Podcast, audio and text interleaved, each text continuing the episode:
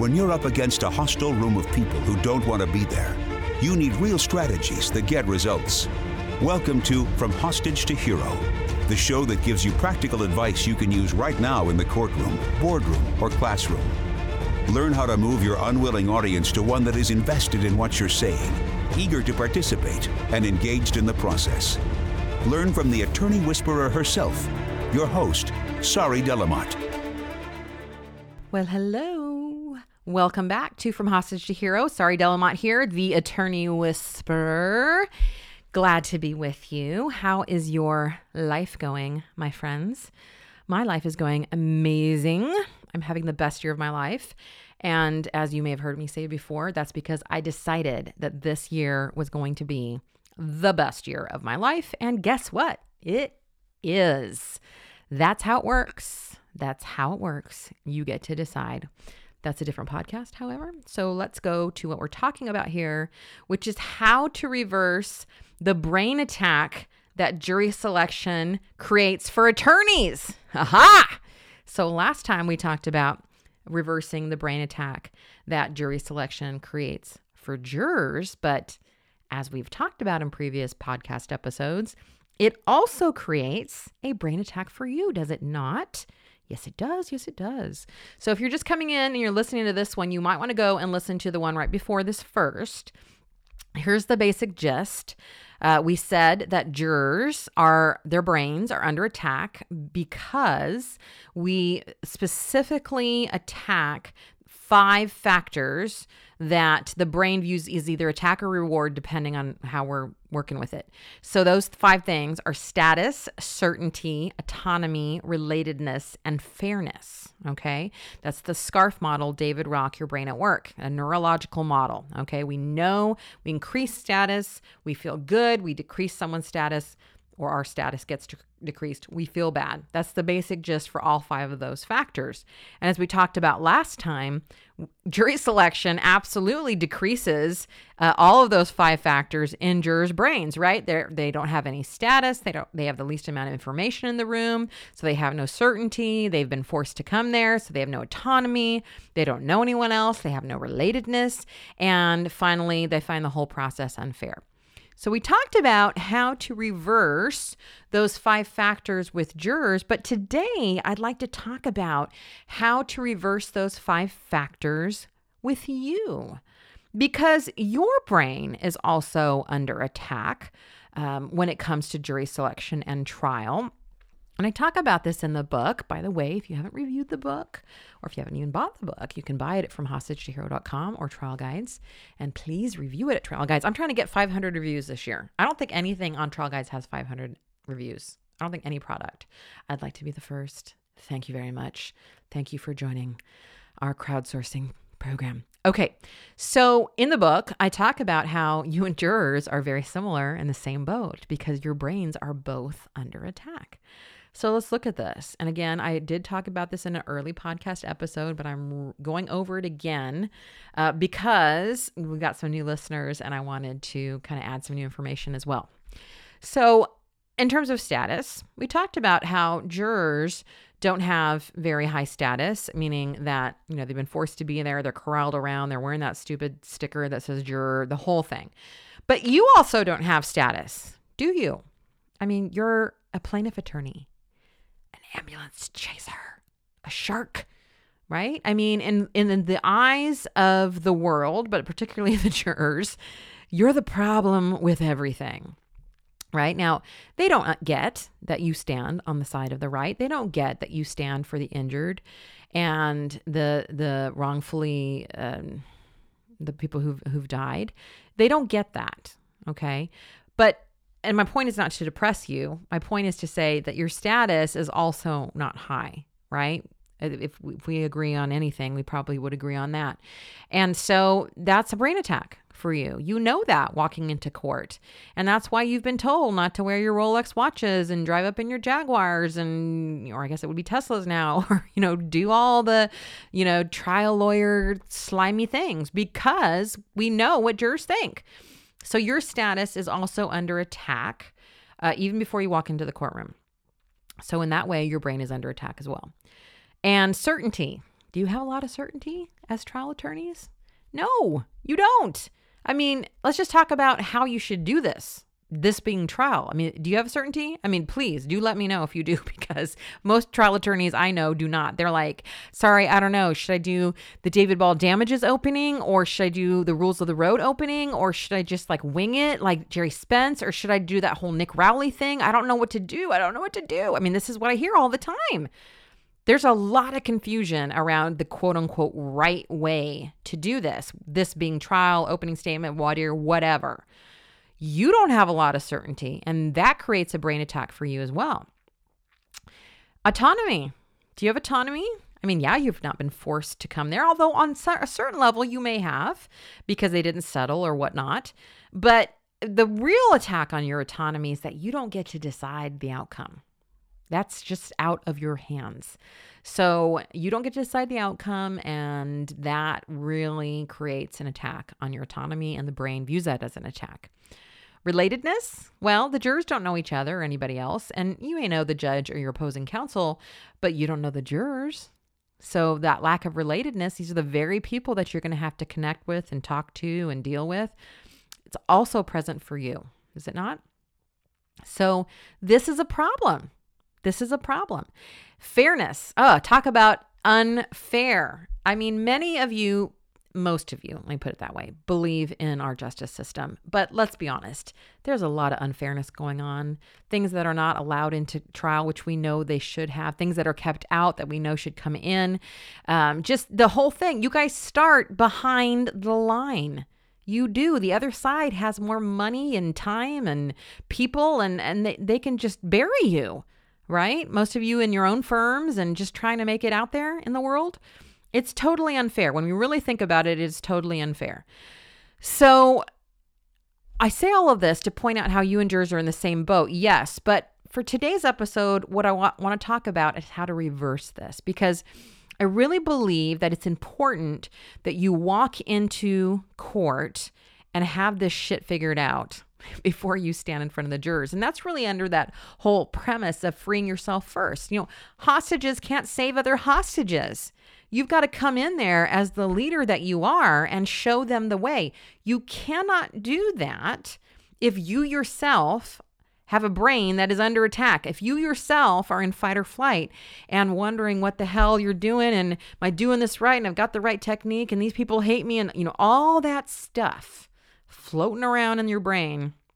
We got to get that handled before we get you out there in front of the jury. And in fact, when you come out and work with me, especially those of you come and work with me one on one, you know we spend a lot of time on your mindset and changing your mind about jurors. And most of the people that work with me, I'd say 100% of the people that work with me one on one leave going, "Oh my gosh, I've learned so many skills." But the best thing is I think about this differently. This is totally different now. And that, in my mind, is a huge win. So, how do we turn this around for you? Well, let's start with status. How do we increase your status? Well, it's actually much simpler than you think. And here's what it is if you don't believe that you are great and amazing and deserve a seat at the table, then no one else will. That's really what co- what it comes down to. I don't tell y'all you're great just because I want to be nice. I tell y'all you're great because I think you're great. First of all, you're out there, you're doing it, you're trying, you're attempting one of the hardest jobs on the planet. All right? But it doesn't matter what I tell you or what anyone else tells you if you don't own that shit. Why should the jurors? Why should the jurors believe anything differently than what you believe? You've got to walk in there with your head held high, believing in yourself, believing in your client, believing in your case. And that is going to exude to the jury. But if you walk in with, oh, they hate me, I'm a plaintiff attorney, that's what you're going to communicate because body language starts in the brain. You've heard me say it a million times. So, how do you increase your status? You increase it in your own mind first and foremost. And then your status begins to increase with the jurors as you show them who you are. But if you don't believe that you're amazing, if you don't believe you're great, the jurors never will either. And this isn't about getting the jurors to like you. That's really not the point of trial. The point is they need to respect you. They need to respect that you are a truth teller. They need to respect that you're a good teacher. They need to respect that you're telling the story accurately. And you can't do any of those things well if you don't have confidence in yourself. And people always say, Sari, you just talk about confidence all the time. And I, I get it. I need to have confidence, but I don't. And I don't know, I don't know how to get it. Listen, here's how you get it. You go out there and you continue to try. You go out there and you continue to risk and you keep showing up for yourself regardless of what happens. And you keep telling yourself that if there's nothing else going for me, what I've got going for me is that I keep trying, I keep experimenting, I keep risking, because with that, your confidence damn well will grow. It has to. You're out there, you're doing it. That's what grows your confidence. You yeah, you're not going to grow your confidence when you sit in your house or in your office refusing to go to trial or do anything scary and going I'm just waiting until I feel confident. That's not how that works. You have to go out there and prove your confidence to yourself. You have to prove that you're okay when things don't go go right. You have to prove to yourself, I've got this handled regardless of how it goes down. That's when your confidence starts to grow. You've got to do things to get the confidence. It's not like something that someone just pours into your head someday. It doesn't work that way. So, how do you increase certainty for yourself? Well, this is also an inside job. Trust your gut. I know that law school has trained your instincts out of you, and so has this trial consulting world. I mean, it's just like everybody feels they know the best way to do it. Everyone thinks they know better than you. And I'm just so tired of that shit. I mean, if there's one thing that I try to always work with my clients is they are the expert in their case and in their lives. My job is to assist them from the sidelines. Right? I know I get preachy and passionate, but if there's anything I'm preachy and passionate about, it's about that. It's about standing up for you, putting a stake in the ground and saying, you know and have wisdom. Use it, trust it. Look, there is no perfect way, there's no perfect technique, there's no perfect method. It just doesn't exist. You've got to take all this stuff that's out there and incorporate it so it works for you and then trust yourself. That is what wins jurors, not techniques not tips and tricks. You, you're what wins jurors. Your confidence is what wins jurors over. So pick whatever it is the David Ball opening, the to Hero method, whatever, and trust your gut. That's how you turn that around for yourself. You just decide to be certain. I mean, I, I think that's one of the issues. People go, but I'm just waiting to feel certain. Fuck that shit. You get to decide. This is what I'm doing and then get 100%, 100% uh, behind it. Instead of drowning in indecision all the way up to trial about which method should I use when opening, pick something and go with it and trust it and trust yourself. You've got this. Autonomy. How do you turn that around? You let go. You let go. You don't continue to use winning or losing as the measure in which you judge yourself. You let that shit go. You redefine what it means to win. It's it's going out there and fighting for your client. Period. End of story. That is a win, regardless of what the jury decides. That's your job. Your job is not to win, your job is to fight. Period. So you let go. You know, I think of, of Stephen Covey's circle of concern versus circle of control. I think he calls it circle of influence, but I like circle of control because two C's. So your circle of concern are things that you care about. Again, do we care about winning? Absolutely. We'd put that in the circle of concern. We also care about what people think about us sometimes. People care about that. Most of us care about that. We we care about the weather. We care, you know, there's all kinds of things we we're concerned about, okay? But none of those things, what people think of us, the weather, whether the jurors come in with a verdict in our favor are within our circle of control. Okay? Here's where your unhappiness lies is you get the circles wrong.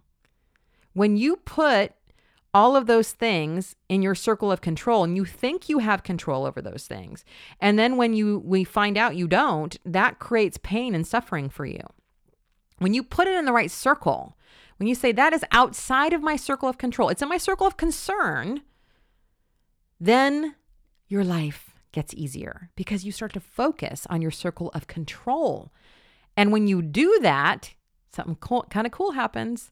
Your circle of concern, you have more influence and you get better results because you're focusing on what you can control, not on what you can't. It's kind of like this backwards idea, but when you start getting out of what I can't control and what you can control, you can control more, if that makes any sense. So drop it. That's how you you reverse the brain attack of lack of autonomy. You just don't make it a thing. You re, you redefine that for yourself. How do you reverse the attack on the brain of not knowing the jurors, the lack of relatedness? We're now on R. You go first, my friends. You go in there recognizing it's not your job to stand in front of the jury and beg and hope they like you, that it's your job. You're the host you're the dinner party host. Okay? Think of it that way. It's your job to go in there and get these people talking and and chatting and and and working with each other. It has nothing to do with you. It has to do with them. And a good host makes sure that their clients or their guests are comfortable and enjoying themselves. That's your job. When you get out of, oh, I got to go in there and get these people to like me and talk to me. No, I'm going in there and I'm going to create a situation in which these people feel comfortable to talk to them each other and talk to me. That makes your experience change altogether. It puts the responsibility on you versus taking the power away from you and putting it in the jurors' hands of whether they like you or not. No, you give to the jurors. You give them that. We're going to talk about that in the next podcast. Balancing the scales. And fairness, how do we deal with that little gem? Well, you know, there's a great Rick Friedman quote. I'm not going to get it right right now, but it's basically the gist of, you know, us complaining, meaning us trial attorneys, about the system being unfair is like firefighters, you know, complaining about the smoke when they go in to put out a fire. It's just it's just the part of the game that we've signed up for. It's it's if you go back and um I can't remember which one episode this is, but basically I I I thought about this concept when I read Mark Manson's um, article about, you know, asking what you want. There's a much better question, something like that. I can't remember the name of the article. But basically, he in the article, he's like, What flavor of shit sandwich do you want? Meaning, instead of asking, What is it that I want? You have to ask yourself about the shadow side of what you want. Meaning, if you want to be a rock star, which was his example, you also are going to have to want the late nights, the, the, schlepping your gear, the trying to get um, gigs, the trying to keep all the band members from fighting. I mean, you got to want it all. You don't get to pick and choose. It's like being an entrepreneur. I love the freedom of it. I love the fact that I can create my own schedule and charge what I want. But I also have to accept the cash flow going up and down. I also have to accept, um, you know, the the fact that it's all on me, right? I can't just walk away from it. It all depends on me, right? I've got to accept and love all of that and unfairness of the system and uh, being, you know, 12 paces behind or whatever it may be is part of this job and something you have to accept. It's not something we can explain away.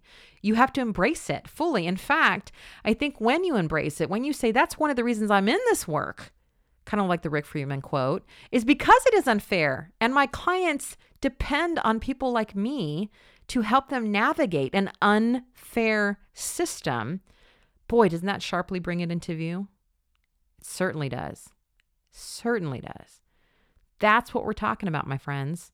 We're talking about reversing the brain attack that jury selection creates for you is that you decide to own your greatness. You decide to trust your gut. You decide to let go of the outcome. You decide to go first when it comes to lack of relatedness. And you decide that, yes, this is unfair and that's exactly why you're fucking needed. Man, are you needed. That's how you reverse the brain attack so that you can go in there confidently communicate with the jury, represent your client, and stand for what's right. We need you. We need you now more than ever. So please continue to work your mindset. I hope I'm convincing you over these podcasts how important it is to get your mind right before you walk into trial. All right, my friends, we'll talk soon.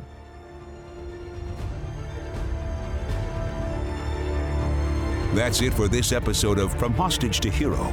But head to our website, saridlm.com, for other must have resources from Sari Delamotte. Read the transcript of this podcast, watch trial tip videos, or download your free copy of Sari's article, Why Jurors Hate the Hobby Question.